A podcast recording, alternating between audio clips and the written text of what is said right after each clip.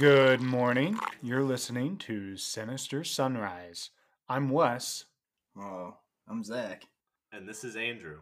and uh, as you can tell, we're not the Sinister Sisters.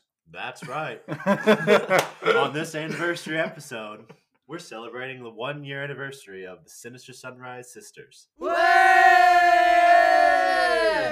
So obviously, I'm Wes. I am the editor in chief of of the podcast, aka Morgan's fiance. And then we have Oh. Zach over You here. guys are just gonna go right in that. Yeah. Ah, I'm Zach. Obviously, I'm Erin's boyfriend. Ooh, Yeah, Oh. that's about it. and I am Andrew, aka Clavin, aka Calvin, aka anything else they want to direct my way. I think they've called you many names throughout yeah. the throughout the year, the one year that this podcast has been going. That is crazy. It's a lot. It is a lot. But uh, I guess are we going to introduce what their topics are, or should we tell them to come on down and and explain what their topics are? Mm, I think we should, uh, you know, give them a little bit of what we know, Okay. and then we just want to tell them what we said. Yeah, that works. They can figure It'll it be a surprise. Yeah. surprise, ladies.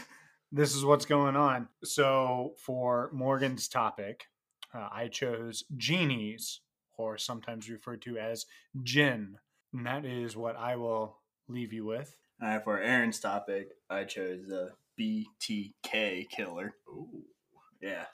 And for Sarah's topic, you guys all hear about dreams and how her interpretations of dreams and stuff like that. But our topic today is why do we dream? What is the purpose behind our dreams? Ooh, I like that. that's a good you've heard the That's what, that's but now you one. get to hear the Yeah, why. yeah, we've Mm. heard many interpretations, including yes, my bear dream. Oh, still my favorite. um, so I guess at at this point, should we bring the ladies down? Sure. All right.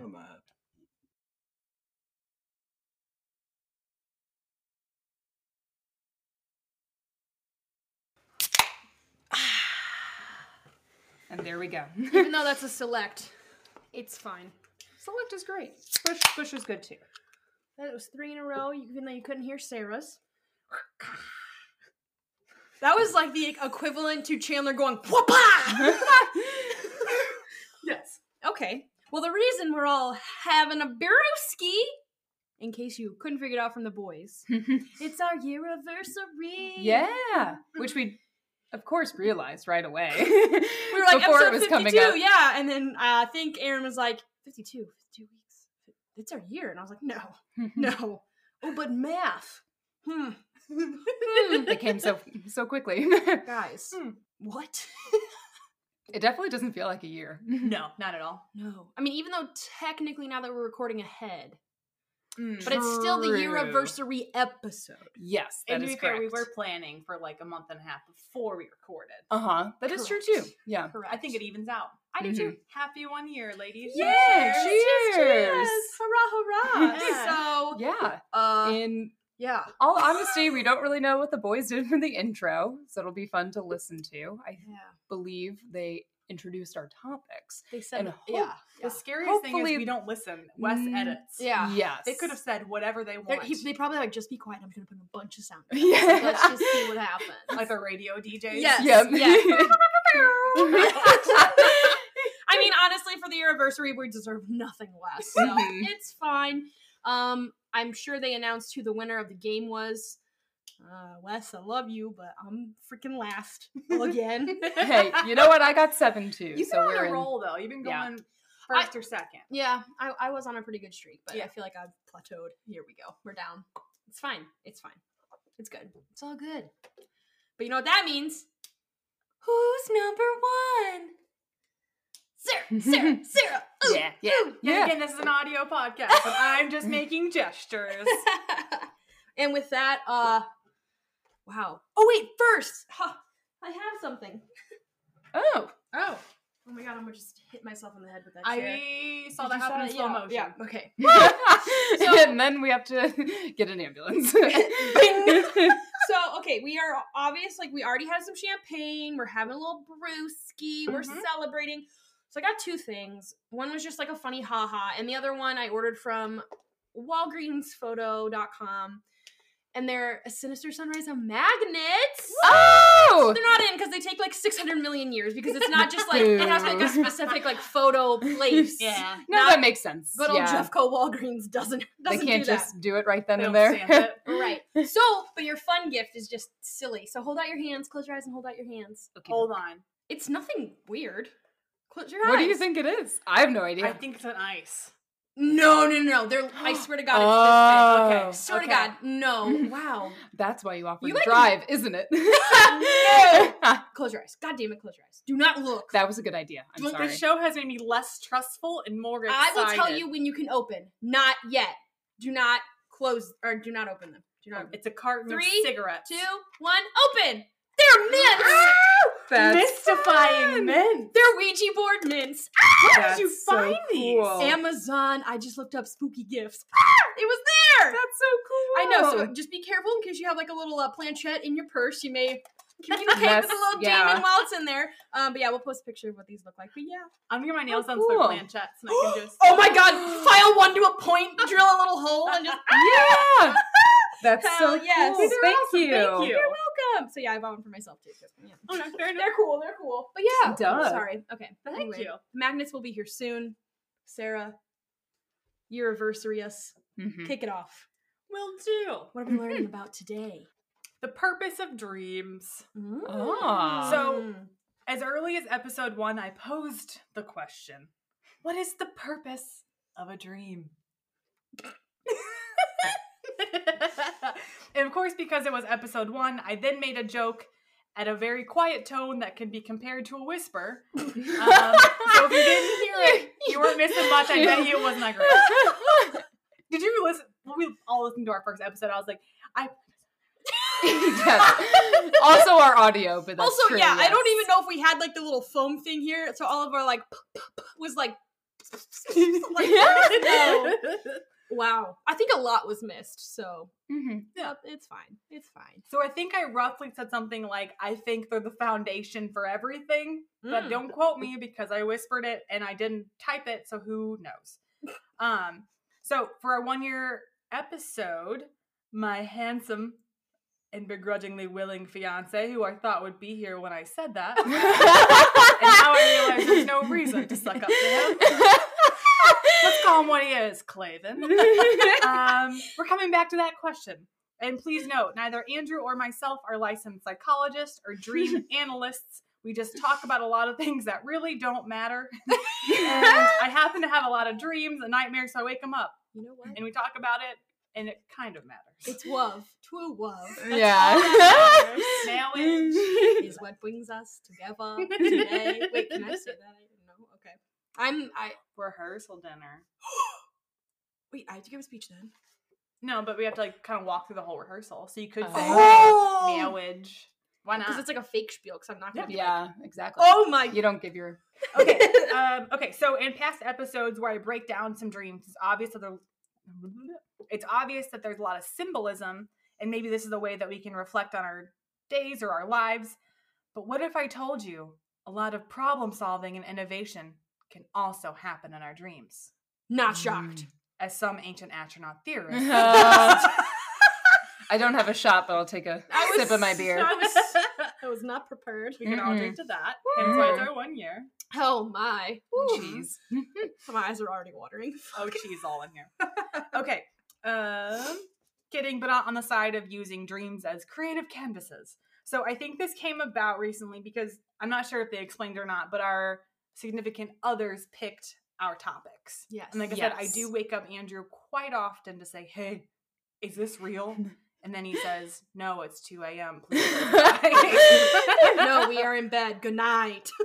oh man yeah anyway so i had this dream the other day and i stood up to a bully and so i brought it up at 2 a.m and then i brought it up again Oh, like at 10 a.m Okay. when he gets out of bed Mhm. Basically i was back in high school playing basketball and admittedly it was not my best game um it's fair to say it was my worst game Oh. Because you had Booker on your jacket, or because of other um things? book in Oh, book. I'm so Ah. that I I don't make me a booker t it was book in booking. freaking grandma thank you for the jacket grandma you tried your darndest even though i spelled out ballin which in retrospect is equally as doofy, but whatever. um, okay, so it was my worst game, and I may as well have not had hands or legs because I couldn't move fast enough and I couldn't catch a ball to save my life. Like it's one of those dreams. Oh yes. Um, and then my coach comes over and just starts laying into me, saying stuff like, "You'll never play basketball again. And you suck, and your kids are gonna suck." Oh my! Oh. Oh my! He didn't say that, but he might as well have. Oh, okay. Um, I'm just ad libbing, and you're tacky, and I hate you. And for the record, that is not how this event actually happened. And if it was, I would still be crying. Um, I'm a sensitive gal, okay? You can't yell at me. So in this dream, I literally said, "You know what?" And Wes, please bleep me out. you can go f- yourself, f- this team, f- this gym, and f- this game. I took off my jersey because I had a four pack. I was in high school. And I was quite proud of that physique. I remember thinking that in the dream, like, we can do this. All right. I grabbed my mom because even in my dream, she is at my games. And then, um, thanks, guys. oh, that's so nice. And then we waltzed out, and I called Andrew from the car to explain what I had just done. So in your dream, were you? Correct me. Sorry if you said you were high school, Sarah. Yep. But you knew Clave.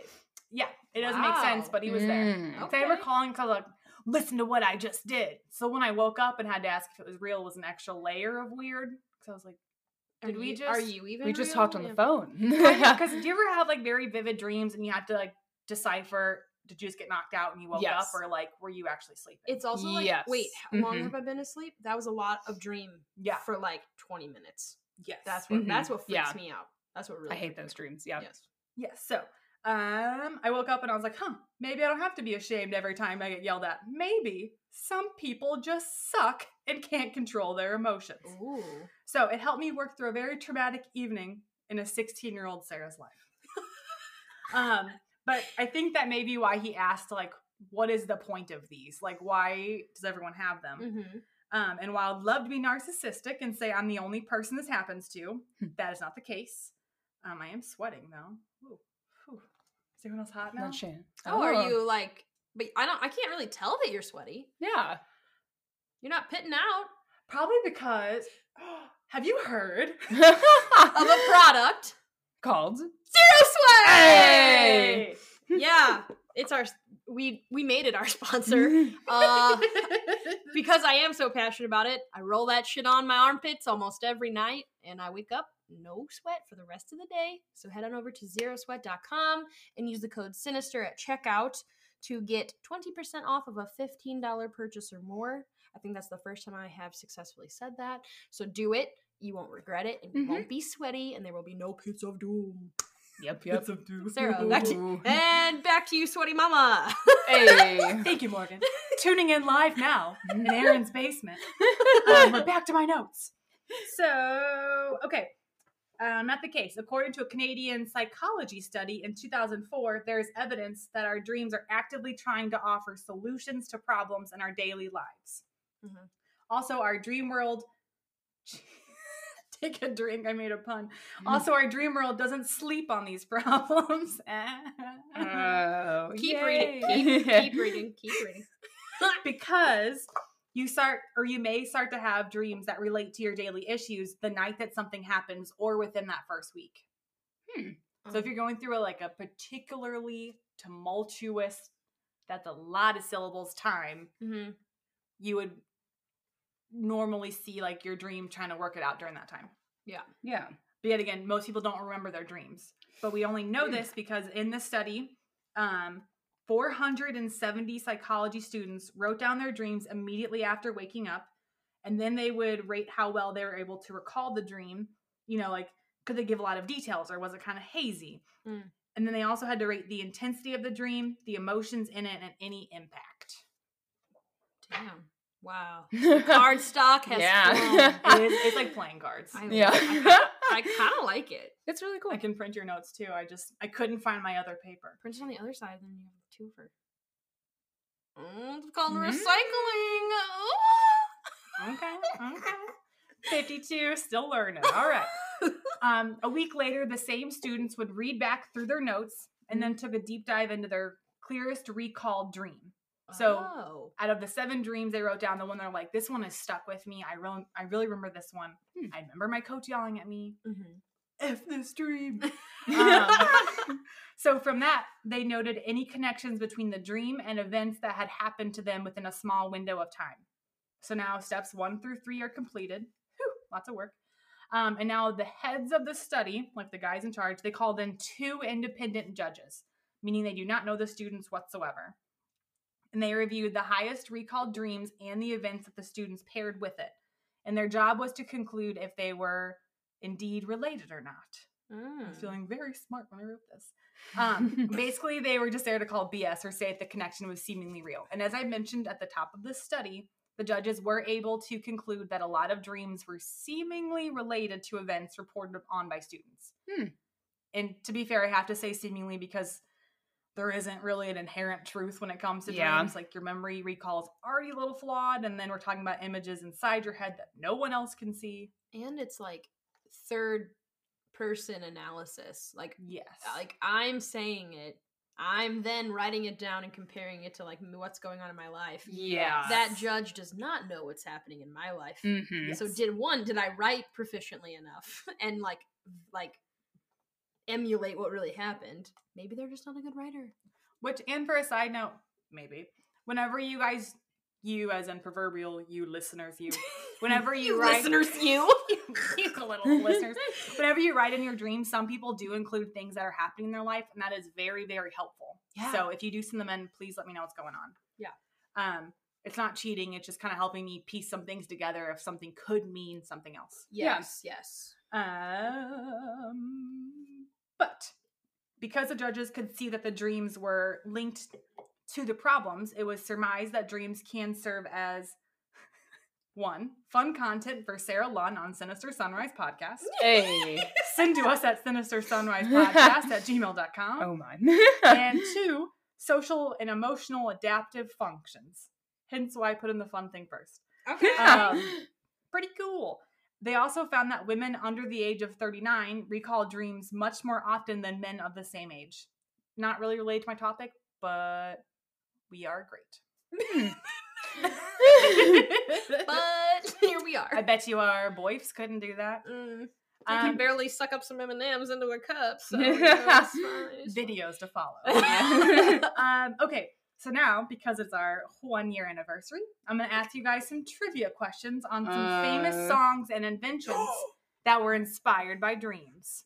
Because there's a lot. Oh. Erin, you're going down. I probably am. I Okay. have my beer ready. Which Rolling Stones hit song in the 1960s got its main riff from a dream? Was it I get or what- I can't get no satisfaction or can always get what you want? Can't always get what you want. I was gonna say the other one. You think no satisfaction? Mm-hmm. Erin, take a drink.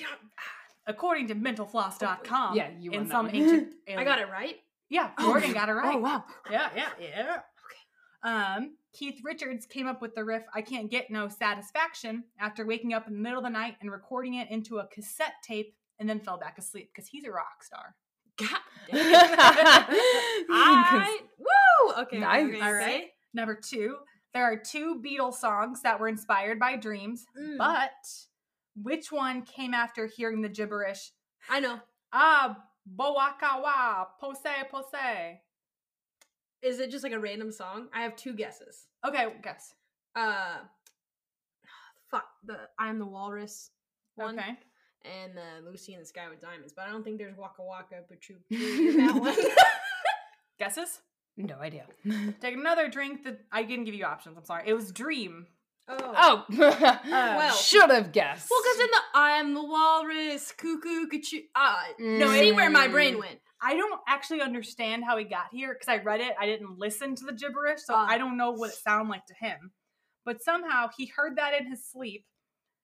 I wrote John Legend. It is not John Legend. John Lennon. John Lennon. oh my.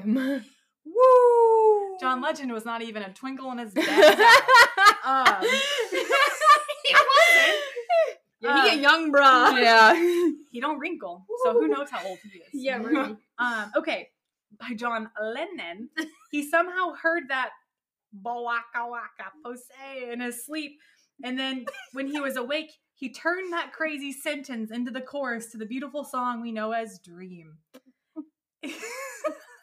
the other one the Beatles did was by Paul McCartney. Paul McCartney, excuse me. He wrote the song Let It Be based on a dream where his Ah. deceased mother came and comforted him and told him to let it be. Because Hmm. the Beatles were on the verge of breaking up and there was some strife eating away at our dear Paul. Mom, I'm so sorry I got that wrong. I'm so sorry, Mama. We need to talk to her. Yeah, All right, that's Lisa, we have a fine. you know chat. It's fine. Oh my god. All right. Now we're on to some inventions. Are you guys ready? No. Yeah, and this is bad. I thought I was gonna be okay on the music, so I'm definitely not gonna be okay on this. But sure. Are there answer choices? Play along in your cars or on your whatever you're doing. um, which household machine was inspired by a violent nightmare in 1845? Household machine? Um, it's a it's a classically feminine machine. Sewing machine. Okay, Say like a mixer. it is sewing machine. Damn. You are tapped into these dreams. It's called um um what are they called? A singer? Isn't that what they're called? The old It could have been a brand. I don't. Yeah, I think it is. I don't know. A singer sewing machine. I think. I have a cricket or Cricut. I don't know anything I don't that know time. because my grandma taught me how to use a sewing machine and I already forgot how. So Were singers the one that are attached to the desks? Well, I, th- I I think they could be, but it was like the the singers like I think they've changed since then. But they Mhm. originally they were the ones that had the huge pedal underneath. It literally was like a metal grate, and Maybe. it said singer across it. Oh. And it was maybe. instead of like you know how most sewing machines now are like a tiny like you Yeah. like a little Did you guys learn how to use a sewing machine like in high school? I Or used my grandma, but not from no high not school. school. I had like a FACS class. Yeah. So we did. I had a Oh. microwave Thing. cooking class. we- It was like both in one. oh no, that Yeah. was when we Microwave learned about cooking? No, no, no. Like Oh. cooking slash sewing slash high everything. school. I think actually now that you say it, I think you are correct. I think we made like a pot holder, like we sewed the we went boop, boop, boop, and sold, but like it was like one day and done. No, but my grandma did teach me No. to sew, and I'm so sorry, grandma. For I don't even know how to sew a button on a shirt. No. It freaks me out, honestly, I to my finger that close. I'm sorry. Have you seen the Grinch? It's hmm. scary. Okay. La, la, la. I cannot. Okay, so apparently Elias Howe, as in how did we get here, dreamt that he had been captured by cannibals who gave him an ultimatum. Either you invent a sewing machine in the next 24 hours, or you will suffer a most painful death. Oh, so oh. And in his dream, he failed, and he was Oh. stabbed repeatedly with spears that had a hole in the tip. And it was from that that he realized um, Oh. he had to put an eye in the needle, and that's how his sewing machine invention was possible. wow. Wow. I thought it was pretty cool. That is really cool. I mean, I'm like kind of scared, but okay. yeah. so just know those nightmares, they could do something for you. Oh God, it's And just if they oh, don't, email them to me. I'll do I'm something with them. thinking about is the needle like in and out. Yeah. okay, I'm out. I'm Needle. out. I'm out. And then- okay, we got two more. Ooh, Oh, So- my. Mhm. What scientific breakthrough in the 1950s was inspired by a dream with a staircase? scientific breakthrough in the 50s. Like, Huge. huge. Huge? Dream with the staircase. 1950s. But also small. I- I'm gonna guess. the slinky. Okay, Slinky. I'm so sorry, everyone. No, I. This is a test My for our school district, my, actually. My first guess was the periodic table. I was like, wait, no, no, no, no, no. Hold on to that for a second. Oh, Joke aside, hold on. It's not what this is, but hold on. science. Oh. Science. Like 21 Jump Street. I'm, cry- I'm, I'm crying. I don't know. I have no idea. Stab at it like a singer. Like a singer Sewing sewing machine. machine. Yeah, stab at it. Stab at it. Stab at it. I don't know. You said stairs, like little like railings. Little Okay, railings. We got railings and a slinky. For a huge breakthrough, we're looking at DNA, baby. ah. See, it's Oh. big but little. But it has to Oh, do with stairs? Slinkies are all Yes. because the because the, the they have the bars in the middle. Yes. Uh yeah. Uh, okay, don't talk well- to me about DNA. Okay, I took uh, biotechnical engineering in high school, so Oh shit. that's the one thing I do know. How to ribosomes, chromosomes. Yeah, we got an at me. expert right here. Whoa, whoa, whoa! I am not a licensed. Let me. At I'm this not- point, if you don't know, then I'm not licensed in anything. I am a licensed stair expert, though. Oh shit! So, tell me So- more. All right, DNA. Okay. Do you know how how they're the same? As a matter of fact, we don't have time though. So oh, apparently, Dr. James Watson saw a spiral staircase in a dream while Mm. trying to figure out human DNA. And from this, he and Crick were able to develop the idea of the helix spiral structure for our DNA. There you go. But that's been proven. That's so weird. Isn't that crazy? My mind is Cool. He also won the Nobel Peace Prize for this in 1962. Well, damn, I freaking hope so. All right, last one. It's not an invention, it's a movie. Which, if I ever lose my job, I'm going to just start writing quiz questions. Please, please, yes. Which highly successful 1980s action movie was inspired by a fever dream? Oh, 1980s. Super big. In every thought of the word, it's big. Sweet. repeat the question. 1980s. Yep. Highly successful action movie. Action movie. 1980s. Oh my god, if I get it wrong. A fever dream? Mm-hmm. The fever dream just lets you know it's It's crazy. Crazy. But I- Uh, uh, mm, I don't think This This movie movie- is still. Can I Google something really fast? To s- No! for- just, I want to see if this movie came out around then, because otherwise I'm gonna feel really dumb. Please just really just sing or too. Um. No, it's so bad. I can't. I can't. Is I can't. like uh, a Clockwork Orange? Clockwork Orange. Okay. Pulp Fiction. Terminator. Oh. Really? So the story goes that direct, and I only I did not check my sources on this, so if it's incorrect, I'm sorry. Um, director James Cameron had a nightmare of an explosion, and crawling out of that explosion was a robot cut in half, clutching kitchen knives and hobbling towards him. Ooh. Oh. In the middle of the night, he woke up from this and sketched out Terminator. And that's how Terminator was born. And it's big and ever since the word because Arnold Schwarzenegger, I'm sure, uh, he is a large man. Infer what you will. Actually, you see his ween in that, so I don't know. You see it. to, Spoilers. to be fair, I've never seen the Terminator, so I've seen I'm him. Sarah too. is so fanning herself. Oh my god! You got you you, you see enough. Okay, so other notable mentions are the original story of Frankenstein, the Ah. periodic table that did come from a dream, like putting them all together on a table that made sense. Whoa. The song "Every Breath You Take" by the Police, which you know the song. Oh. Yeah, yeah, yeah. Okay, this one to me is super creepy because literally in his sleep, Sting woke up and wrote the line, "Every breath you take, I'll be watching you." If I had that thought in Yeah. my sleep, I would no longer be sleeping. I'll be watching you. Ah, okay. Also, Sting. Also the song "It's the End of the World as We Know It" by REM. Ah. He had a dream he was at some like college party or something. Everyone had the same sweatshirt on, and this like kind of tune was playing. That's how he got the song. Wow. Wow. But it kind of like vibes with it. Like that's Mhm. so like. Mm-hmm. Yep. Okay. Yeah. Cool. Mm-hmm. So I will end my piece today pretty similarly to the Bed Guru article that is listed in my show notes. Um, dreams are no doubt important, and they will definitely help you work through some issues during the day. But do not expect them to help you win any Nobel prizes or awards for music. You Mhm. could. I just I don't want to give you that expectation. What if there was a Nobel. Peace Prize for trivia question writing? Yeah. S- set your dreams and go for it, Sarah. See it, dream it, stab it. Yes. Yeah. sing it. Sing it. Uh, um, so yeah, instead, just try and get some good rest and send us any dreams you might have. Be good to yourselves for one whole year, ladies. Woo! Uh, awesome. yeah. Oh, Very nice. wow. I suck at trivia, but thanks for that. You Uh, do. I'm just I kidding. learned some. I gave you no heads up, and it was very awful. I mean, I'm Even not if you gave me a heads you, up, I would royally. some of them I was really surprised though, like all the scientific breakthroughs. They also said Hmm. um, Einstein's theory of theory of relativity was helped by a dream, but that one I felt like I had to do more research, so I don't quote me on that. I mean, Huh. I'm not surprised, but also like, just let the man live. Okay, he he, He did enough. He he did did enough. He just thought it up. He Yeah. thought it up. Whether he was awake or asleep doesn't matter. His It brain happened. did it. His brain did it. Correct. Erin, Yeah. What you got? Cause I'm Well- ass last. What's your topic, girl?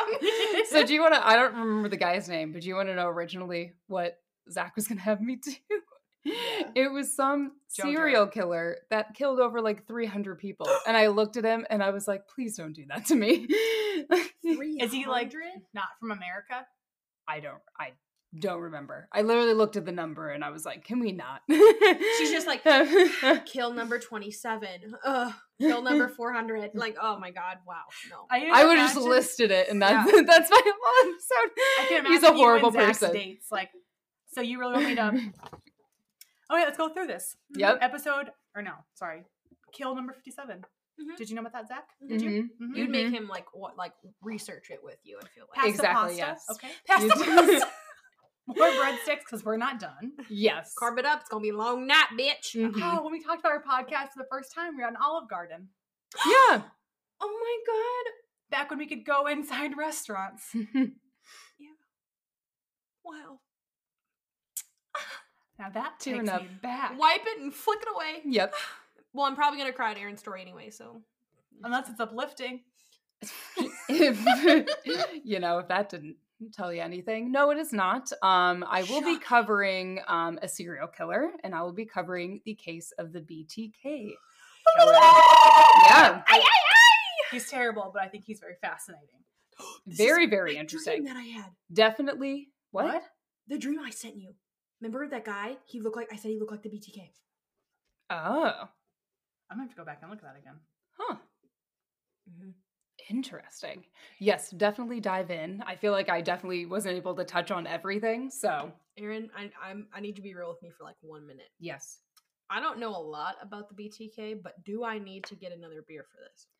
um you might you may have to Are you guys judging me if It's- I have another beer? Absolutely no, not. mine He is is probably on the longer cookie. side, so go for it. Anyone else need another Okay, BTK. refresh in hand? Yes. I wonder if we could make that breakfast. Then No, you can't. No. Breakfast then kill? No, you that's us. can't. No, you can't. no, no, he's not a happy guy. No. No. And now here we go. And he has no eyebrows. So he has like little tufts. He just looks such such a normal. No, no.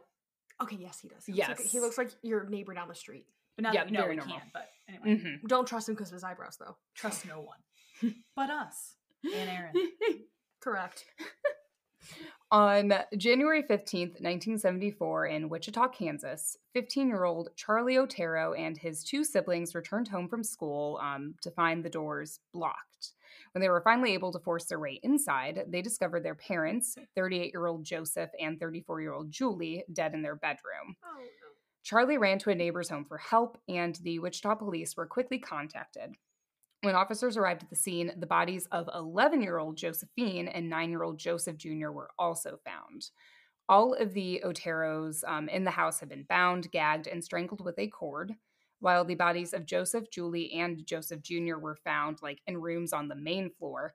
Josephine's body was discovered hanging from a sewer pipe in the basement with oh. her underwear removed. Oh, a watch and radio were noted as missing from the home. The phone lines had been cut, and the killer semen was discovered on the basement floor near Josephine's body. Ugh. The grisly murders of the Otero family shook the small town to its core, but with the little evidence they had, um, and the fact that DNA like profiling technology wasn't around yet, the killer cannot be identified. A few months later, on April 4th, 1974, tragedy struck the Wichita community again when 21 year old college student Kathryn Bright was found bound with a cord, stabbed, and strangled to death in her apartment. The attacker also shot Kathryn's brother, Kevin, twice, leaving him for dead. He ended up surviving um, the attack, though, and described him um, as an average sized guy with a bushy mustache and psychotic eyes, but similar. Mhm. Mhm Spot on though. very spot on. But similar to the Otero murders, Kathryn's case um, also went cold. In October 1974, Don Granger, Eagle Beacon Director of Community Affairs for the local paper, the Wichita Eagle, received an anonymous phone call. The caller told him he had stashed a letter inside an engineering book at the Wichita Public Library, which contained his confession to committing the Otero murders. After getting the name of the book and the shelf it would be found on, Granger retrieved the letter and handed it over to police. Whoa. hmm The letter described the murders to AT and mentioned details that only, you know, investigators at the time would have known, such as what the Oteros were wearing and where their bodies were discovered in the house. The letter also contained several like spelling errors, and at the time, police weren't sure whether like the misspellings were intentional or if the killer just, you know, Was wasn't a fucking idiot. No, I'm just kidding. Sorry. Sorry. sorry. well, just like wasn't Yeah. able to write or just wasn't like an English speaker. And so it's not like he was using a computer with spell check. exactly. I mean, I don't know. I can't spell, so I I was just calling him an idiot because he's an idiot. But correct. There's lots of different avenues that could go down. hmm Yeah, because I think he he thinks he's not an idiot. Correct. So Hundred percent. Yes. Mm-hmm. Yes. But they weren't sure who they were dealing with. According to biography.com, the killer vowed to strike again, writing, quote, It's hard to control myself. You probably call me psychotic with sexual perversion hangup. End quote. The killer also made a nickname for himself, stating, quote, The code words for me will be bind them, torture them, kill them, BTK. End quote. I'm gonna vomit. Police decided not to release this letter to the public because they thought it was in the best interest of the investigation. Mhm. While things were quiet in Wichita for a few years, the community was still very much on edge. Everyone locked their doors at night, fearing the killer, now referred to as the BTK killer or BTK strangler, would target them next. I wish they didn't let him pick his own name. That's the only thing that bothers. Well, Right. the killings, obviously. Yeah, yeah, yeah. It's like- yeah. want to come up with something different Everyone just else to is piss like him based off. on location yeah. or yeah. mhm, No, he Like I does. just want to like stick at these people. Like Yeah. you don't get control of your name. you get nothing. You he get probably enjoyed that way too much Yeah. too. He did. Yeah. Well, yeah, calling and saying it's on this shelf. Go find it. Like, Mhm. ugh. That's what I'm saying. He thought he was so smart. Yep. Mhm. Suck it. On March 17, 1977, 24 year old Shirley Vian was found on her bed, partially dressed, with a cord wrapped around her neck, hands, and feet, and a plastic bag over her head. She had been strangled to death while her three children were locked in the bathroom. And her six year old son actually witnessed the whole thing while looking through the keyhole of the door. In December of that same year, 25 year old Nancy Fox was strangled with nylon stockings in her home. In Nancy's case, the killer called the police the next day to report the murder. I did not know that. Mm-hmm. It was just anonymous. It just said the address, Nancy Fox, there's a homicide. And he hung up.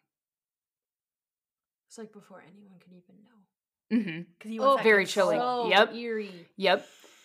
In Ooh. January 1978, the Wichita Eagle Beacon received a poem printed on an index card with a child's stamp set. The poem referen- uh, referenced Shirley's murder and began, Shirley Locks, Shirley Locks, wilt thou be mine? Apparently, uh, from what I read, the newspaper made a mistake and I guess um, never released a story on the poem. Again, I don't know if that was Darn. intentional or if they just decided not to. Hmm. Um, so BTK took matters into his own hands. Wichita's KAKE TV news station received a letter in the mail from the killer where he wrote, quote, How many do I have to kill before I get my name in the paper or some national attention? End quote. what a prick. Right. I'm not doing well. nope. All right. Um, They should have wrote back like maybe if you would increase your writing skill, we would post something. Yes. We can't read your writing, bro. Like, what's going on? Tell Mhm. us more. You maniacal idiot. Ooh, maniacal moron. That would have been a way better kill name. Yeah. Hire me. Nickname and trivia writer. right. and none of it's good. Adding that to my resume. Can you imagine me turning in an HR resume? Like, I can really label a serial killer. Yeah, correct. You're gonna Mhm. want me on your team, trivia, not necessarily You're- about a serial killer, but right. it is. It's up there. and it's gonna give you almost no clues. In the letter, he also claimed to have killed Shirley, Nancy, and an unknown victim, which uh, police theorized was Kathryn Bright, whose case still remained unsolved, um, but they weren't completely certain that was the case at the time. The killer also wrote that he was compelled to kill by Factor X, which he claimed was the same element that motivated notorious mass killers like Son of Sam, Jack the Ripper, and the Hillside Strangler. Quote, it seems senseless, but we cannot help it. There is no help, no cure, except death or being caught and put away. End quote. I do like though. Sorry to keep like interrupting. That has like um, I just recently listened to Morbid, and they did the weepy voice killer, and one of them was like, "Why aren't you just gonna catch me? When will you catch me?" And like, as much as like Hmm. most people think that he was like getting a like getting ruse out of like faking being sad, Yeah. there Yeah. is like an element of truth to that. Like, it's he's not the only Uh, one who has who has said that, like, which is just almost not even like fathomable to think about. Like, you Mhm. like literally cannot stop yourself. Yes, but at the same time, you could have taken steps to stop yourself. You could have gotten help. You could have done something before you go to the point because he was Mhm. stalking people. Like yes. it's not Mhm. like he just tripped and murdered someone. But then you have Yeah. like Ted Bundy, who like dated a girl, totally fine, normal relationship. She had a daughter. Well, same way with a this. fucking hand on them. Yeah, same Yeah. way Like what? kind of with this guy. Mm. But I almost wonder if they get off like on the compartmentalization of it, kind of like because they're oh, in you don't control. know my secret. Yeah. Yeah. You think I'm fantastic, Well, that's but yeah. I'm and like, That's totally true. and like, I'm gonna just pick a random stranger and fucking go for it. Like you have Yeah. no idea who I am. Like he has he has control on like both sides of his life. Like This I can why I I, can live psychology so this much, yes, yeah, yeah. I can live this normal life while still getting away with and the that almost horrible gives stuff them I'm more doing. of a thrill. It's Yeah. my personal opinion. No, Mhm. I agree with that. Yes. Yes. Twisted. Yes. Mhm. This letter was turned over to authorities, and according to the Wichita Eagle, Police Chief Richard Lemunyon claimed responsibility for the murders and was convinced the letter contained information about the murders um, that only the killer would have known. Investigators knew they were dealing with a serial killer, but they had no suspects or any concrete leads to go off of. Lemunyon made a statement to the public saying he believed the killer was capable of committing more murders, but they had no idea when or where the BTK killer would strike next. These are all within the same area. All in of. Wichita. Okay. okay. Which is not like a happening metropolis, is it? No, it's a pretty small community. Like I watched um, a 2020, um, very recent 2020 episode on it. And just mentioned, yeah, small community. It was pretty safe. You know, everyone knows everyone That's and what what's, you said. what's like going they started on. locking their doors. Oh, you yeah. know, like. well, my family, we didn't lock our doors until I went to college. hmm wow. Also, Wow. did he read a lot of comic books? Where did he get Factor X? He read a lot of um, like magazines and stuff about like serial killers and cases like that. So I think when he was just young, he really like that's what he wanted Yeah, to be. Instead of saying like, Yeah. you have the X factor, I have factor X, just like a Mhm. little different, a little spicy. Yeah. From the maniacal moron yeah, you got it, girl. Woo! Uh, yes. On April 28th, 1979, police responded to a break in at 63 year old Anna Williams's 615 South Pinecrest home. She returned home later than she had intended to, but called the cops when she discovered some of her personal items um, were missing. Oh. A few weeks later, Anna received a letter from BTK stating that he had been the one who had broken into her home. He had been lying in wait for hours, but when there was no sign that she would be returning anytime soon, he became impatient and decided to leave. This is what like makes my skin crawl. Yes. My legs are numb, and it's not Mhm. from the beer. Let me tell you. Mm-hmm. Oh my god! I think that's even more. Terrifying. Okay, okay. But, so I mean, I can't I- say more, but just just as terrifying as like hearing you describe the murders, Mhm. hearing like It's another layer of crazy. Yes. like being in that position, like you were minutes potentially away from. No, that gives me goosebumps like on my neck. Yep. hmm Oh Very freaky. Okay. Investigators later released a recording of BTK's voice from the 911 call he made um, regarding Nancy's murder. The audio was released to local radio and news stations, and on the first day alone, police received 110 tips. Oh. But even with you know this amount of information, police were unable to identify the caller's voice. Mm. BTK's eighth victim, 53 year old Marine Hedge, had been abducted from her home and was discovered eight days later on May 5th, 1985, on the side of a road with a knotted pair of pantyhose found nearby. His ninth victim, 28 year old Vicki Wegerle, was discovered bound and strangled in her home on September 16, 1986. Her family car was found abandoned two blocks away, and her two year old son, who was in the house during the murder, was found unharmed. Thank you, Lord. Small mercies. hmm Thank you, Lord. There was Wow. also a like triple homicide that happened in 1988 that people believed was done by BTK. He wrote a letter denying having anything to do with the um, Fager family murders, but he gave credit to the killer and described it as "quote unquote" admirable work. Was he giving away like a Grammy award? Get over I'm. Right. jumping out the window. Oh, Oh, my god. I can get to that in a second later. I'll get to that comment. Um, so to this day, police do not believe BTK had anything to do with that um, crime. He seems up a little up on his high horse to like just no no no no no no no that that Oh. sloppy shit was cool and all, but it won't me. Mm-mm, Mhm. No no. just a little bit. He seems trustworthy. yeah. so- Mhm. I mean, yeah, Mhm. he's fine. Also, do you realize we could never do any crimes and then call it in because our voices are now recorded for 52 episodes? God damn it! Ugh, the worst. We're gonna have to change our voices. Hello.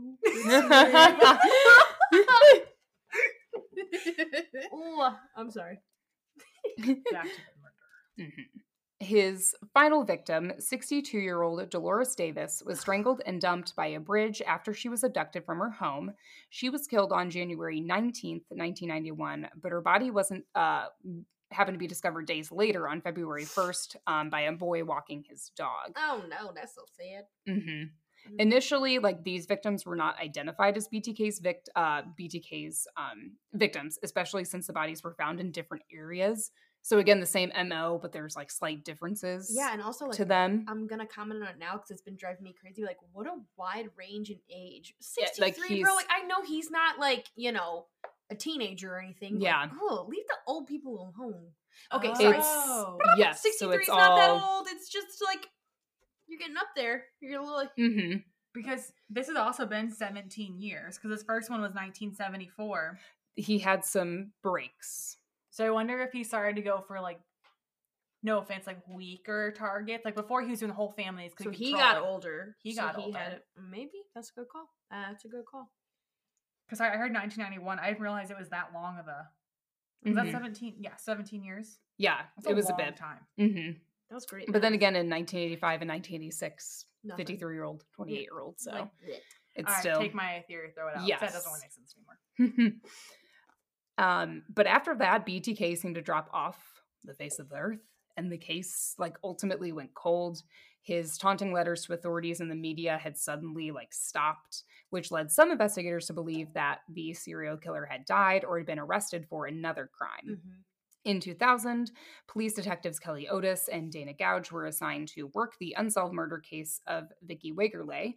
Um, DNA under Vicki's fingernails um, was collected for evidence, which did happen to match DNA discovered at the Otero family and Nancy Fox crime scenes.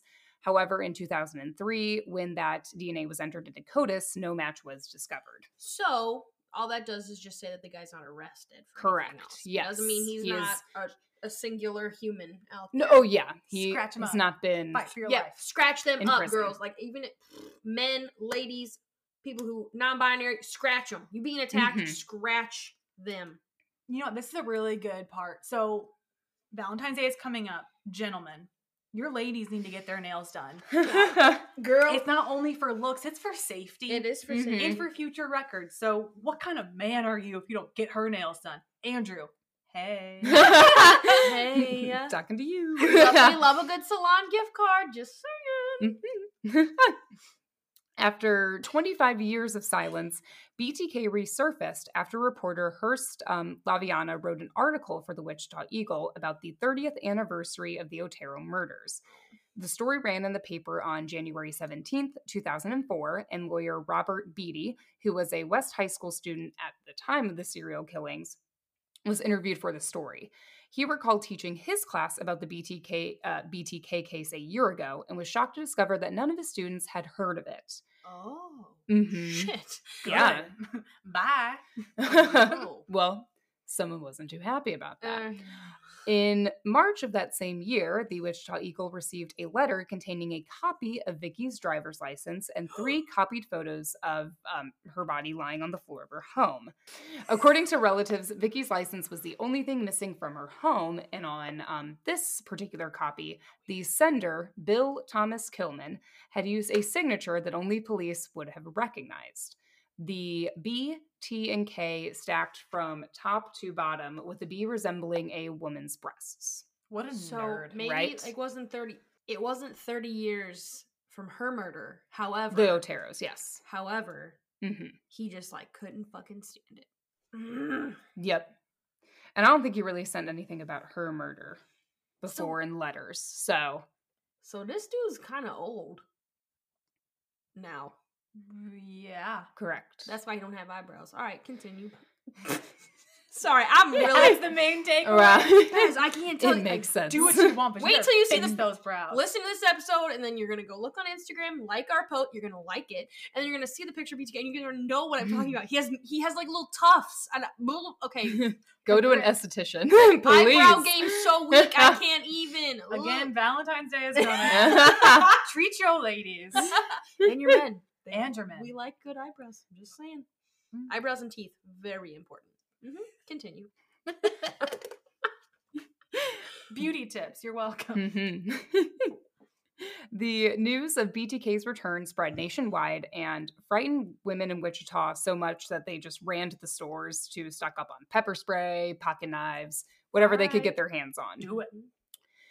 He sent over a dozen letters and packages to police and KAKE TV for the next few months. These packages contained mementos um, the killer had taken from his victims' homes. He even left cereal boxes on country roads that contained bound and gagged dolls that were dressed like his victims. They were just like left all over Bart. Mm. Letters describing um, like the sexual thrill he got when he tortured women. He wrote how he enjoyed strangling his victims nearly to death, only to give them some air before continuing to strangle them. That's what it was. He's messed up. I remember. Yeah. that. And one of his letters even contained chapter headings for an autobiography he wanted to write, which he was going to call the BTK story. Shut the So they're, like, all- published under. Right? Not with that spelling. You gotta have someone Yeah. appropriate that. What the fuck? Correct. He all wait. The family murder. So that was is that was that was his only time killing a, a guy. Correct. I will He get to that later. Attempted to kill another one with a shot. Yes. Okay. Okay. Sorry. Yes. I'm just trying to put yes. some pieces together. No, you're right. Mm-hmm. I'll touch on that. Thank you. a little bit.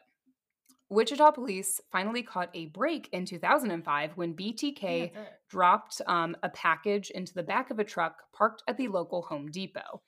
The package contained a letter asking if police would be able to trace a floppy disk and to let him know in the Wichita ads. Using this letter to their advantage, um, police went along with BTK's game and placed an ad in the paper stating that a floppy, di- uh, a floppy disk would be untraceable. So. Thankfully, he fell for this. On February 16th, 2005, police received a purple floppy disk, and when they got into the metadata, they discovered the disk had been typed on by a computer at the Christ Lutheran Church, and the name of the person the computer was registered to was named um, Dennis. Can we just say murdering moron? Murdering Moron! Yes. Did you try to turn upside down for Wombo? You murdering Moron. A a quick internet search led police to Dennis Rader, the president of the church council, and their first like strong concrete suspect. So Dennis Rader was born on March 9th, 1945 in Pittsburg, Kansas. The oldest of four sons, Rader appeared to have a very normal upbringing in Wichita, but at a young age he had some dark tendencies he was able to conceal from those closest to him. According to Mark Oliver's allthatisinteresting.com story, Rader would hang, torture, and kill stray animals. no. Should have warned you, I'm sorry. yeah. And he began to have sadistic sexual fantasies of torturing and trapping helpless women. Cool. Great. When And at no point was he like, hmm, maybe I should talk to someone. Well, actually, it's He the 50s, I guess. Yeah, and he hit it. I mean, No one talks about mental health and especially not Yeah. men. especially Okay. not men. He was probably like, "I'm cool. I'm. Just, this is normal. This is average, I'm a man. but I'm better than everyone else." Is probably where it went. Mhm. Oh my god. And because his head was so big, his eyebrows fell off, apparently. I don't care. You can suck it. And I did read in a Fox News article that when Rader was a child, his parents, Dorothea and William, worked long hours And when they were home, they apparently like didn't give their children a lot of attention. Um, he felt especially ignored by his mother and grew to resent her for it. But that's no excuse. I don't know. It doesn't like Honestly, okay, wait. He was born in the 40s. uh correct. 45. Was hands-on parenting even a thing in the 50s and 60s? No. Who knows? Weren't you just lucky your parents didn't like beat you? Yeah. I know it's not ideal for growing up. Go but, like, outside, play with your siblings, come back for dinner. do not put this on your parents. Oh yeah. No, no, no. But yeah, Mhm. go outside, play, come home, do whatever. Like Like you were on your own, bro. maybe don't torture animals, but You know. Yeah. Side note. if anyone's thinking about it, don't. sure Yep. be cool if you didn't, but it's not okay. I'm good. Mm-mm. I'm fine. He also would cut photos of women for magazines and draw ropes and gags on them as he fantasized the different ways he could restrain and torture them. Oh my god. So, some of his sexual fetishes he acted out on himself. He would bind his hands and ankles with rope, and he would engage in autoerotic uh, asphyxiation by covering his head with a bag. And Sarah did pull up a picture earlier, so you can kind of see. This is this is from down the road, but What? Yes, Yeah, he put masks on himself. This is the only reason I know who he is. 'Cause I Yep. remember seeing these like, what a weirdo. yeah. There's a and lot again, more than that. If you're into the erotic asphy- asphyxiation How did and he it's all consensual. Go have for at it. Yeah, How did he take this? he probably hung it up somewhere. Oh my god, I've never seen this picture. He was a pretty good Boy Scout, so who knows the knots and rope stuff he could do. I can see Yep. it from his neck. yeah. hmm Ugh. take that away. Yep.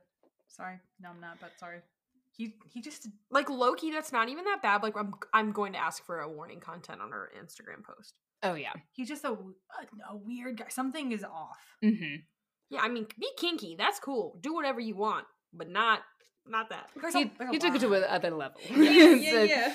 And he didn't need to go If to. all he did was take those pictures, Whatever. Yeah. whatever. Oh, I'm so dumb. I'm so dumb. What? Oh my god. Mindhunter. Yes. Yeah. It's That's based- who it is. Yes. oh I've never my watched- God. Yeah. I'm I've never so- watched a show, but yes. They keep showing this guy that has the glasses and he's tying pantyhose around his neck and clo- like he ties it between two doors and like lets one close and then he like pulls on the other. I don't know. He like ties himself up. Oh Mhm. my Yeah. god! Click click click click click click click. Yeah, wow. That's what got him off. Which again, that doesn't That's hurt fine. anybody. Yeah. Yeah. Not that bad. doesn't hurt Right, anybody. I mean, he would like Send those in the newspaper. I don't care. Yeah, and, and and from what they show in season two of Mindhunter, he doesn't do anything. F- mm, From what he shows, he just has like weird pictures and Mhm. like draws a lot of stuff and like does it on himself. hmm Bro, you under the you're on your own roof like that. Your wife was a little mad. I remember seeing that in the show, but then you just took it. Whew, I'm not, guys. I say this like every time Erin talks. I'm not well. Like I'm really No. not well. Not, For the not last for this one. year. For Yeah. Last year, I've been very unwell every time Erin speaks. All right. Whew, please continue. It's your Pavlovian response Jesus to any time I tell the story.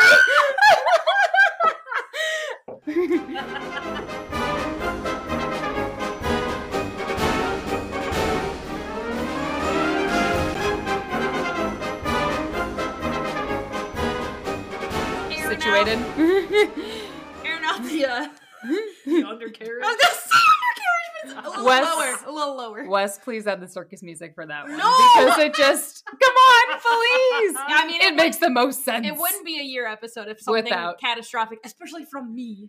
Okay, not catastrophic. I spilled my damn beer on myself, and I'm wearing great pants. we got time. Oh, Hell It's yeah, okay. It'll dry. It's fine. Everything's fine. Tell me more about this BTK. Ugh, You got it. okay. So, in other cases, he would seek out unaware women to fill his sexual desires. Rader would spy on his female neighbors while wearing women's clothing and even women's underwear he had stolen. Oh my god. The weird thing is he has a wife, so if he were to have purchased women's underwear, it wouldn't be that weird, would Mhm. it? This was when he was younger. Oh. Yes. I This is when he was yes. younger. Mhm. Correct. You said he was born. Okay, I'm with it. Yeah, Mhm. sorry, we brought it Younger, younger Rader. Yes. He continued to mask his sexual fetishes as he grew older and maintained the outward appearance of a typical high school boy. Mm-hmm. After graduating, he attended Kansas Wesleyan University, a private Christian college in Salina, Kansas, but he dropped out after one year and joined the United States Air Force. He served from 1966 to 1970, and shortly after returning home, he met Paula Dietz and married her nine months later. Wow. The couple moved to Park City, a suburb of Wichita, where he worked as an assembler for the Coleman Company, which is just an outdoor supply company. In 1974, he began a new job at the Wichita office of ADT Security Services, where he installed security alarms for homeowners throughout the area who were especially concerned about the BTK killings. Oh my god. What a little twerp. You know, he got Yep. such a rise out of that. Like, oh, You bet. could be anywhere. Gotta keep it Mhm. safe. Yeah. He and Paula. That's in the show, isn't it? Because doesn't she ask, "Can you just put the sign in my yard?" Oh yeah, he does. you brought that. Oh. Show. Yeah, I'm gonna have to go rewatch that. I'm very upset with myself that I was like, I was like, because I kept thinking in my mind, I'm like, who is he? Like who? Well, then, and like I know they brought up real serial killers. I was like, oh, maybe this is a twist and this is like a fake one. Mhm. I'm so fucking dumb. I'm gonna have to go Nah. back and rewatch that. It's been a while. Uh, Mindhunter, where's our season three? Probably not coming, but It's always coming. you think? I think a lot of people watch it. I liked it. It just took. It takes about five episodes for it to like. It's pretty slow in the beginning. Yeah. Mm-hmm. Looking back, yeah. Season two is way better. The cruise. Night and day. All right, sorry. BTK. He's stealing women's underwear. He married a lady. Yes. Mm-hmm. He and Paula went on to have their son, Brian, in 1975 and their daughter, Carrie, in 1978. He graduated from Wichita State University a year later, earning his degree in Administration of Justice. In 1991, he began work as a compliance supervisor for Park City, where he was in charge of animal control and general code enforcement. He was also a leader in his church and then volunteered as a Boy Scout leader. Those who knew Rader described him as detail oriented and a pillar of the community. A fucking course. hmm Always. he was very well thought of and was always helping out at his church or welcoming the new members. Other people, however, described him as arrogant, cruel, and a control freak. He was a stickler when it came to following rules, and when he was working for Park City, he would threaten and spy on people. Neighbors, well, yeah, not funny. was- I'm just. yeah, You weren't that great at hiding your uh, double life, were you, bud? No, not quite. I mean, he was wearing a badge, so guess he could Yeah. do whatever. Ugh. Neighbors recalled him taking special pleasure in harassing single women, and one neighbor even complained that Rader had killed her dog for no reason. I Kill him now. Would pitch a fit. Right. What, hmm bitch? This was their guy, police issued a search warrant to obtain Rader's daughter's DNA. So Carrie had recently had a pap smear, and without her knowledge, they collected it, um, like her DNA, and compared it with the DNA evidence collected from the Otero murder. Yes, I see your face. She, uh, Carrie, was interviewed on this um, recent 2020 um, uh, special called "My Father BTK," and she's literally talking to the interviewer like, "I wish they would have just came up to me because it's like." J- no one asked her. And no, also, like, the most, no one uh, asked like, her. Not the most like invasive. Yes, exactly. Way for you to. Exactly. Like just ask and she, like she'll probably give you a cheek swab. That is exactly what she said. She was like, it was, it just felt so much like an invasion of privacy. And she was like, I wish they would have just come up and asked me, and then I would have gladly handed over, you know, whatever they needed. Jesus Christ. mm-hmm. That's fucked up. I mean, not as, but not great. Yeah. Mm-mm. And I, yeah, who knows? Maybe they were just like, we need to get this DNA now, and they didn't. I don't know. It's still, yes. I can imagine a very weird guy, like, I know where we can get it. Ew! it is so weird, No, though. so it is weird. very weird. Like, yes. Because you know, there was someone who was like, whoa, she just threw away a coffee cup. Couldn't we grab that? I'm like, no, no. I this already is have this. you will. okay, sure. Gross. Stay out of there. right? Results showed a familial match between the two DNA samples. That evidence, along with the fact that Rader's black Jeep Cherokee was caught on surveillance footage near some of the package drop off areas, solidified to police that Dennis Rader was the BTK killer. On the afternoon of February 25th, 2005, Rader was arrested while driving home from work and charged with 10 counts of first degree murder Mm, for the mm. killings of Joseph Otero, Julie Otero, Josephine Otero, Joseph Otero Jr., Kathryn Bright, Shirley Vian, Nancy Fox, Vicki Wegerle, Marine Hedge, and Dolores Davis. When asked if he knew why he was arrested, Rader responded, quote, Oh, I have suspicions why. End quote. Blech. In um, her interview, Carrie um, mentioned that at that time, like her mom left a meal half eaten on the table when she heard the news of, you know, her dad's arrest, and her mom refused to step into the house ever again. So neither Paula, Carrie, or Brian thought of that house as their home after that day. Whoa. Wait, how old was uh their kids were born in the 70s, so they're like they're Like tw- 30 plus. Yeah. Yes. Wow. hmm So and these kids were infants when he did the first murder. Yeah, we she tracking remembered yes so carrie i believe was about like three months along like wasn't even born yet when her dad committed the first murder Jesus. yeah so Okay. yeah I don't blame something. it. Wouldn't your whole life feel like a lie? yep Yeah. mm-hmm This person that you probably held in such like high regard in your life just oh Mhm. my god. Don't meet Wow. your heroes. Whew. For over 30 hours, Rader told investigators the horrible details of the murders he committed. When talking about the Otero case, he said he spotted Julie Otero and one of her daughters um, when he was driving Paula to work one day, and he began to um, stalk her. When he broke into the Otero home, he had no idea Joseph um, and Joseph Jr. were there. So he pulled a gun on the four Oteros, tied Julie up, and strangled um, Joseph when Josephine was the last one alive, she asked him what was going to happen to her, and he told her, quote, Well, honey, you're going to heaven tonight with the rest of your family. End quote. Rader described Nancy Fox's murder as the perfect crime. He had first noticed her getting mail one day, and when he decided to strike, no one was in the house and she wasn't expecting anyone to come over.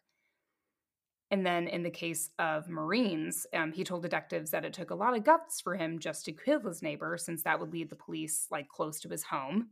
How brave. But he, wow. so he wasn't even like home when it happened. He had actually been on a Cub Scout camping trip that night, and he just up and left to go and murder her. He cut the phone line, broke into her house, took her body to the Christ Lutheran Church, and took pictures of her in underwear he had stolen from his previous victims, and then dumped her nude body in a ditch. oh my god. Yeah, he took his son. I remember this. Like he took his son to this trip, Yep. and then in the middle of the night, I was like, I gotta go like Yep. grab something. Mm-hmm. And so after that, he returned to the Cub Scout event to solidify his alibi. Um, and no one was the wiser. They didn't think anything of it. I don't want to say it's smart, but it, it is cunning. Yeah. I mean, he got away with it, so it's cunning enough. mm-hmm. Cool. Mm-hmm. and he also mentioned um, breaking into Loris's home by throwing like a cinder block through her sliding glass door. So he just gave a whole bunch of details to all of these murders. And near the end of the interview, he revealed to detectives that he had what he called the mother lode at his home. So, while Rader is being held on a $10 million bond at the Sedgwick County Adult Detention Facility, Rader's work office and home was searched. The original photos of Vicki's crime scene and her driver's license were found taped to a sheet in a locked file cabinet.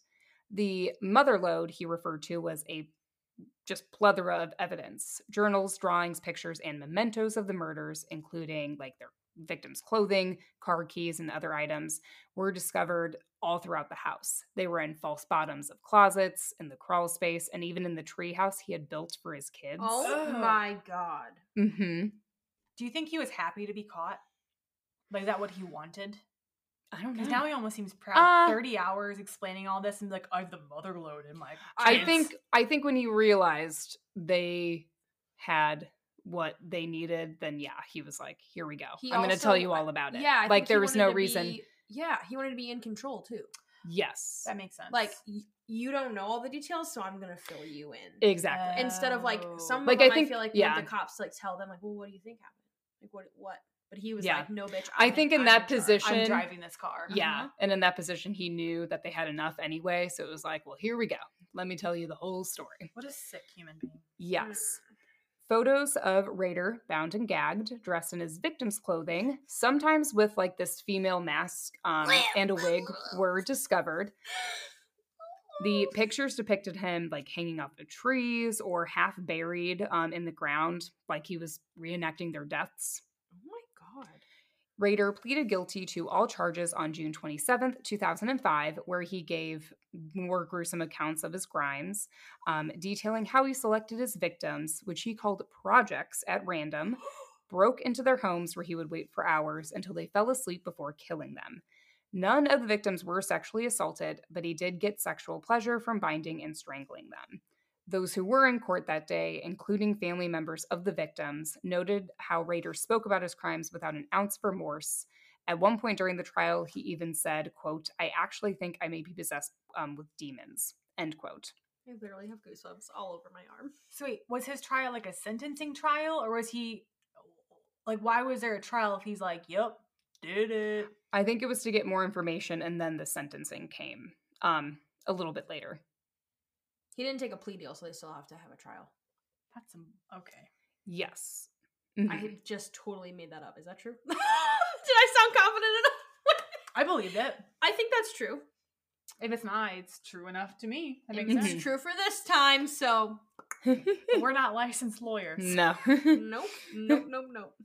Something like that though. Um before um I guess the sentencing. So the families like made their own statements to Rader. Um they got to speak to him whatever they wanted, um, which is interesting to watch. And then at the very end, um, Rader was able to make a statement to the courtroom, and he may have been confused about what he was supposed to do because he's literally like thanking the officers and like thanking others for you know getting him there and like the family members are just done with it so they up and leave as um you know he just starts speaking because it's literally like a grant like he's at the grammys and he's accepting an award that is how he's Oh, speaking like if you Oh, watch he's the so clip proud of himself. Oh yeah, like if you, he's like, Bar. "Good job on you," and, and he's like, "If I pronounce any names wrong, just let me know. Like I apologize."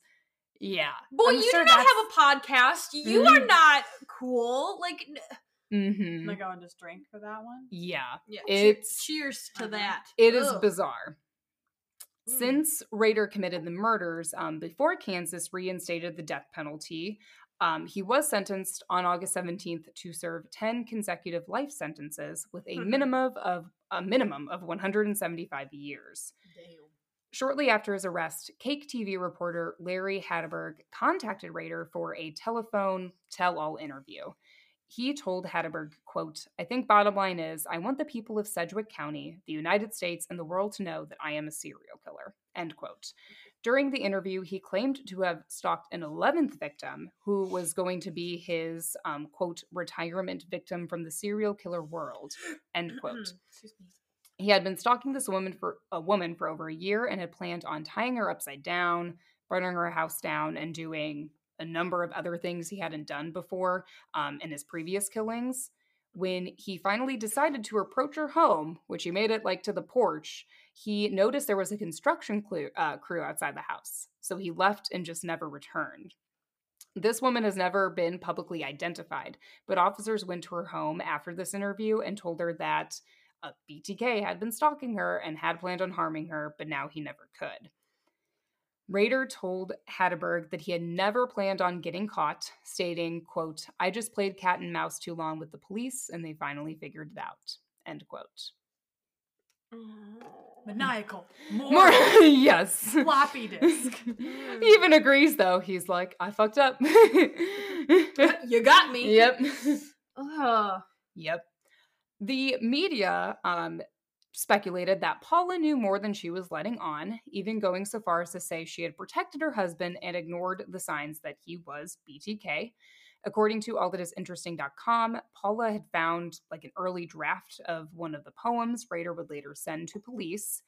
Um, she had also witnessed him like marking up um, newspaper stories on BTK with what he described as his own secret code. Mm. Her husband also didn't know how to write and was a horrible speller.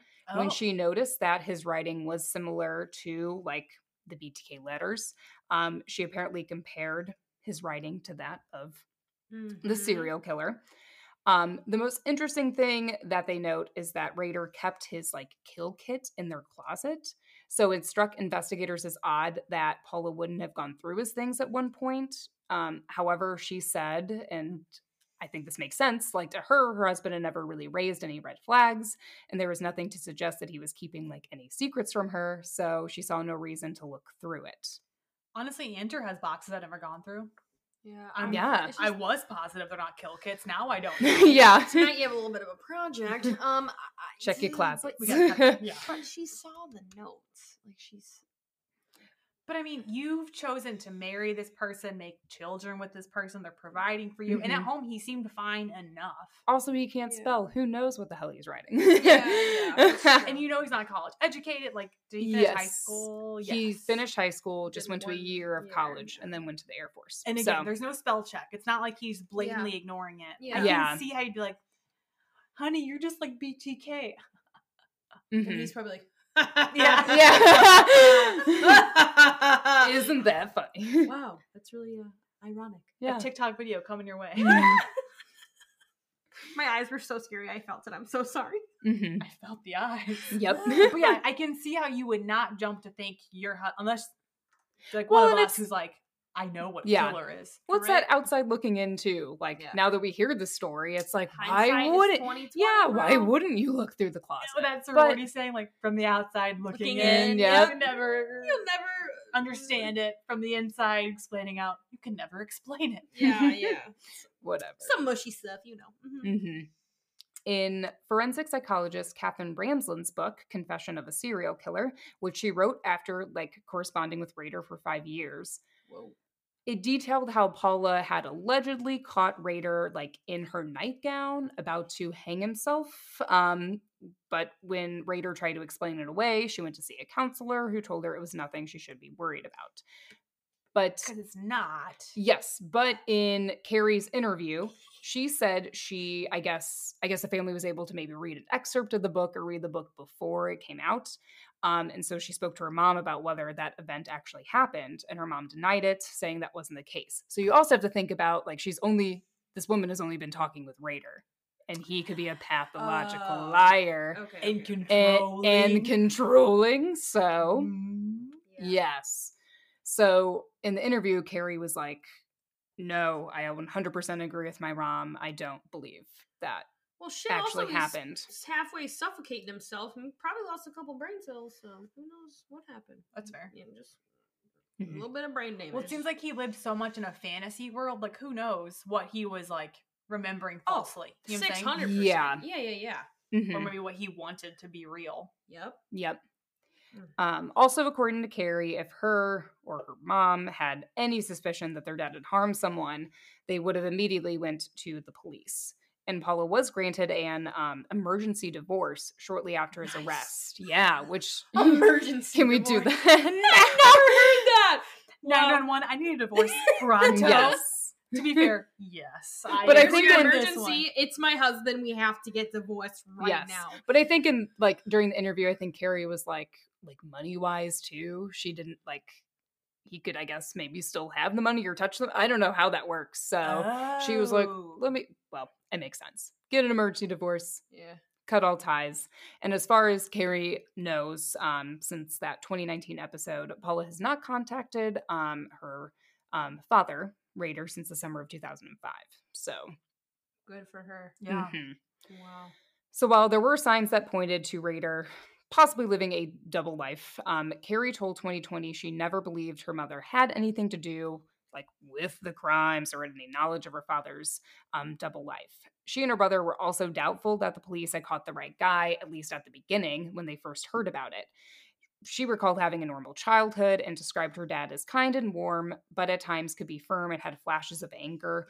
There were only two times during her life that um, he had like physically just like touched them or came after them. So like one time specifically he had become like angered and had lunged at Carrie's brother and they had to pull him off him because he had had his hands like wrapped around his son's throat. Mhm. Okay. What is he, Homer Simpson? Dad, dad. It's the only joke I can think to make. oh god. You're welcome, and I'm sorry. Yeah, Mhm. thank, yeah, thank you for that. Mhm. And um, her father had been the one to comfort the family after their neighbor, Marine Hedge, had been found strangled to death. Uh-huh. I'm sure he did. hmm Sad. Carrie still loves her father, explaining in the 2020 interview that she loves the man that raised her as a child, but BTK was not the man that she knew. In order to take control of her own story, she wrote a novel titled A Serial Killer's Daughter My Story of Faith, Love, and Overcoming, where she describes how she would never forget her father's crimes, um, but she is at peace again with the man who raised her, not with BTK Correct. and she, as far as I know, doesn't talk to him. So today, Carrie and her husband Darian have two kids of their own. Her childhood home has been demolished, and the only thing her children know of their grandfather is that he is in prison. The Kansas Department of Corrections lists Dennis Rader's parole eligibility eligibility date as February 26, 2180. But the yeah, I like how they have to put that in there. I wow, that gave me like happy chills. How about as you're never gonna see this? Yeah. date? Oh, I'll be there in 2180. I'm ready. Woo woo! We ready? Mhm. Sign the petition. You're not coming out, bro. Right. However, at the age of 75, Rader will live out his remaining years at the maximum security El Dorado Correctional Facility, where, according to the KDOC website, he is considered special management and is in a single cell separated from the general prison population. And that is the story of Dennis Rader, aka the BTK killer. AKA. Mm. M M M M M. Is it? Mar- what? Mar- Mm, was it maniacal moron? Man- or- Maniacal moron. maniacal moron. Mm, mm, mm. Suck it. Yeah. That was a rough one. Thanks, babe. Like I'm. Yeah, really. Like I'm. I'm happy, but. Is Zach trying to tell you something? What do you mean? Whoa, whoa, whoa, whoa. Why did he pick BTK? Is he BTZ? oh my god. I might need to do my drink. I know. I'm a yeah, yeah. Yeah. I had a. honestly, I didn't even really know much about BTK, but the now looking back on the dream I had makes it even fucking weirder. I'm gonna go reread it. I'm ready. I didn't even touch on like everything I probably could have, so I'm like, it's a lot. I'm not. Again, I'm not well. Mhm. Just wait for drinks after Never. this. yeah. All right. Um. yeah, your turn. It's my turn. Mhm. Last but not least. This beer is helping wonders. Yes. I'm glad we It's kind of weird. Wes. It's kind of weird seeing you drink a beer. Really? Yeah. I just haven't seen you drink in a long time. Yeah. Yeah. I like beer. Yeah. We can do it now. It's a good time. All right. So, happy episode 52, year anniversary of the pod. Thank you. Sorry, I just, you know, I got. We know, everyone knows, but I'm just very excited. it's a big accomplishment. Yeah. So, as stated earlier, the boys picked our topics, and to introduce mine, I'd like to hum you a song No. to see if you can guess what my topic is. All right. Do it to it. I mean, the reason I'm doing this is because like you, you ain't never had a friend like me. Okay. So Genies. Hum it. Hum it. Hummus. Britney Spears?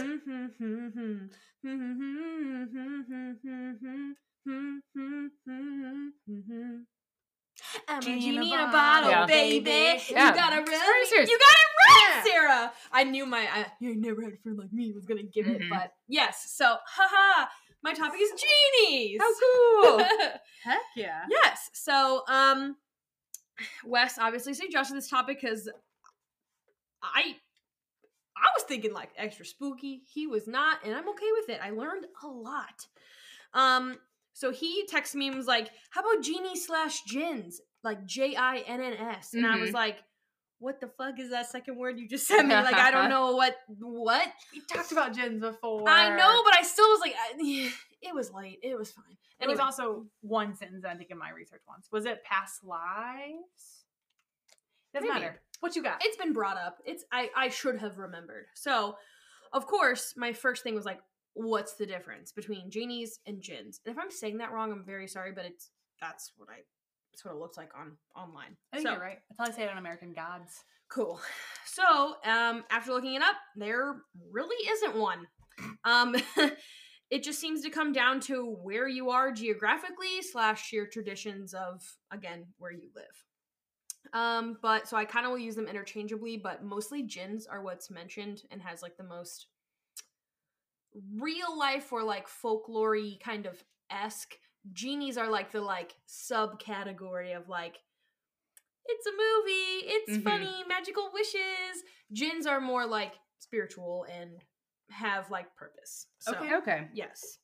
So, uh, so jinn is Arabic and refers to quote a supernatural spirit, um, the below the levels of angels and devils. Uh, the word jinn was Roman Romanized to Djinn, aka D G I N N, Mhm. and then anglicized again, which means make English to genie. So like it's the same. Yes. Oh. And yeah, I said anglicized correctly, so I love it. it took a year, but here we are. I love English. so, hmm uh, so for me, and I hope most of our listeners, one particular genie comes to mind: the genie from Aladdin. And no, sorry, not you, Will Smith, the OG Robin Williams. Mhm. Sorry, not sorry. Mhm. Mm-hmm. The best genie. Prince Ali. Yeah. Anyway, so we're done. I'm Mm-hmm. done singing now. um, the however, the lamp loving image we think of again is not the only or real jinn or genie. Uh, researcher Robert Lebling is quoted on LiveScience.com saying, "Jinn are taken seriously and regarded as real, tangible beings by a large segment of the world's population. They often appear humanoid or even human, but possess amazing powers that regular humans lack. Hmm. Um, they can change shapes, fly through the air, and can even render themselves invisible. So, like they're pretty powerful and shit. That's really cool. right. Yeah, that's very cool. Um, in the Quran, it states Allah created three types of beings. One, jinn, which has five categories, and they are, quote, considered wind and fire spirits by Muslims. They believe that, quote, jinn are invisible to humans in its pure form, but can take any form that they please. Hmm. Jinn, just like people, can be good or evil. They are born, grow up, marry, have jobs, raise families, and live their live in their own communities and die just like us. However, I also read that in Islamic law, it is regarded as quote dis, uh, a despised practice for a jinn and a human to get it on. Ah. It's- Get genie with it. get- I'm so All right. a drink All right, at fo- home. folks. Yeah. I'm I'm out. I'm out. I just did that. So going back to looks, um, it says that their appearance can be divided into three types. So zoomorphic, which is animal shapes, mostly known to present as a black snake or dog, scorpions, cats, owls, etc. However, one animal that they cannot transform into is a wolf. Quote, the wolf is thought to be as a natural predator to the jinn because they are like one with the earth and very just pure is what I read. So yeah. Um anthrop anth Here we go. Rapapa wouldn't be a year if I didn't pronounce a word wrong. Anthroph anthropomorphic. Anthropomorphic. Hey. Hey, just a little, little sound it out. Um, Jinn are not very individual slash unique looking, so they do so by changing into a human form.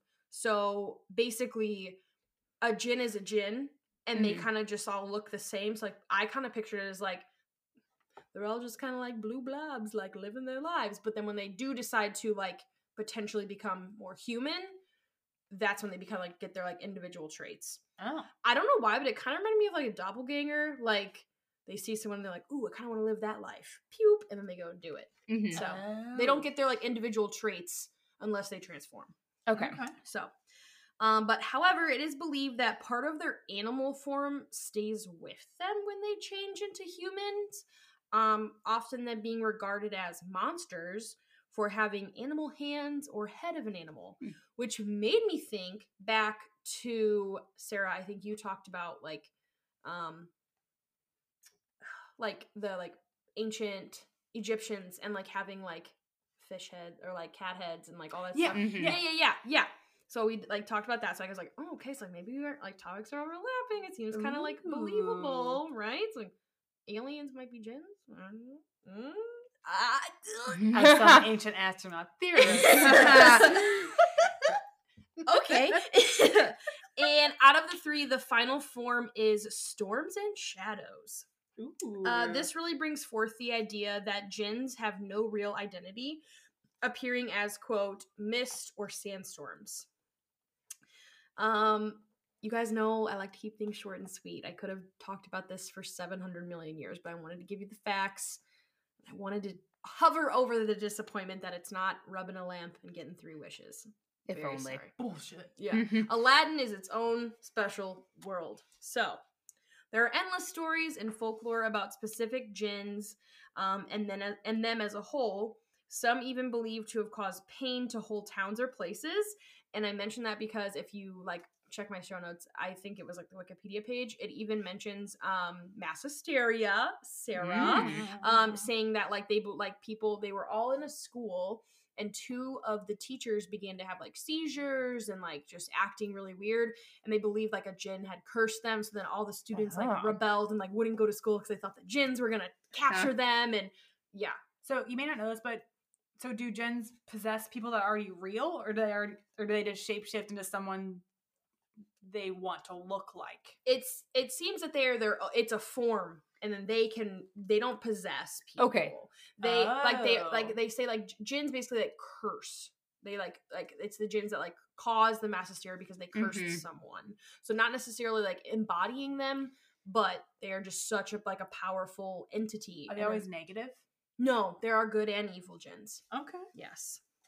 So, um, yeah, basically out of the five like broader categories that it's mentioned before, there are two that are specifically called out as being evil. So, and, and like it said, there are just like humans, there are good and evil. So I think it just kind of depends on the individual jinn. Mhm. Um, and like I mentioned earlier, there are there are specific jinn stories that are called out, and I mean, it was just like jinn, blah blah blah, and then like a whole paragraph about like them. So this is a huge topic, and of course, like maybe in a future episode, I could dive into a specific one, Mhm. but definitely wanted to like maybe burst a little bubble. And sorry, they're not. It's not Robin Williams. Well, no, Mhm. to me it sounds like okay, like a jinn would be a witch, and a genie is like a magician. yes. No offense for a magician or a witch. I just feel like the witch is more like old time. You've seen for a long time. Magician is kind of sleight of hand, Mm-hmm. different techniques. Yep, that's a very good reference. That's a Yeah. very good way to put it. Absolutely. Thank you. Um, so again, I could go on, but in the end, just remember not all genies are nice, sing, or have blue skin. the end. There we go. I know I meant to, I kept it short, but I knew Erin was doing a big one. So, and also, I want to end with almost a year ago, we were driving to a winery Yeah. and we decided to think of this podcast. We had been kind of mentioning it in the past, and then we decided to really dive into it. And we picked Yeah. our name that day, and it was just a wonderful time. So thank you, ladies, for sticking together for a whole year. It's been a good year. It's been a Mhm. great year. Yeah. Well, For us. it's been a great year for us and our podcast. 2020 can suck it. Like a big. It's it's. I literally have one of those um like wood letter boards. It says 20 suck at 2020. So Mhm. you know. it's how it is. it started Yeah. off strong and then yeah. A year ago it was ugh, we were babies. We were like new to the pod. We were new to everything. Mhm. whispered into the microphone. Yeah. Episode one. Yeah. Yeah. Literally, I went back and listened to my jokes. Like, and then We've got it figured out. We know how to record remote. We know how to record together. It is uh amazing. unless you think our audio isn't great, and then we're figuring it out. yeah, Like, just still give us a figuring it out. Just like, but like, let us know. Like, is it the P's? Is it the T's? Like, what can't you hear? Mhm. Is it me? I'm too loud. I know. I'm so sorry. It's I, I, it's a problem. I try to laugh away from the mic. It's a, sorry. Mm. But yeah, I think we got close to figure it out. We're getting close. yeah, we're getting close. Yeah. Mm. Clo- on the nose. On the nose. On the nose. Oh yeah. I- Ugh. you can't see me. It's fine. I had I speak for you. Thank and you. you. Just Mhm. say things with your hands. Thank you. Um, but more, not more importantly, because I love you, ladies, but want to say a huge thank you to our listeners Mhm. sticking with us for a whole year. If Yeah. you're new to the pod, keep listening because we're not done telling stories. That's Yeah. for damn sure. Mhm. So hopes uh cheers to another year in the book, hopefully. Yeah. And uh yeah. With that, ladies, Yeah. I think we're Cheers. done. I don't know. Happy 2021 and woo! Hey, We got this. Yeah. Yeah. Uh oh yeah yeah as normal. Uh you could leave us a iTunes rating and review. Yeah. Uh make our birthday year anniversary special. Write us a Mhm. little note. Yeah. Send us a little shout out. Um obviously all of our topics we could go on and on forever, but if you have any ideas that you want covered, send it to our email, sinister sunrise podcast at gmail.com. Mhm. Um, again, we do have a TikTok, and our videos are pretty banging. Sarah makes them; they're pretty cool. So sinister underscore sunrise underscore podcast, and Facebook and Instagram, sinister sunrise podcast. Yeah, everything but Twitter, honestly. Mm-hmm. yeah, we don't tweet. We're not, No. we're not. We don't. But other than that, we love you guys. Thanks for a whole year. Thank you. Woo!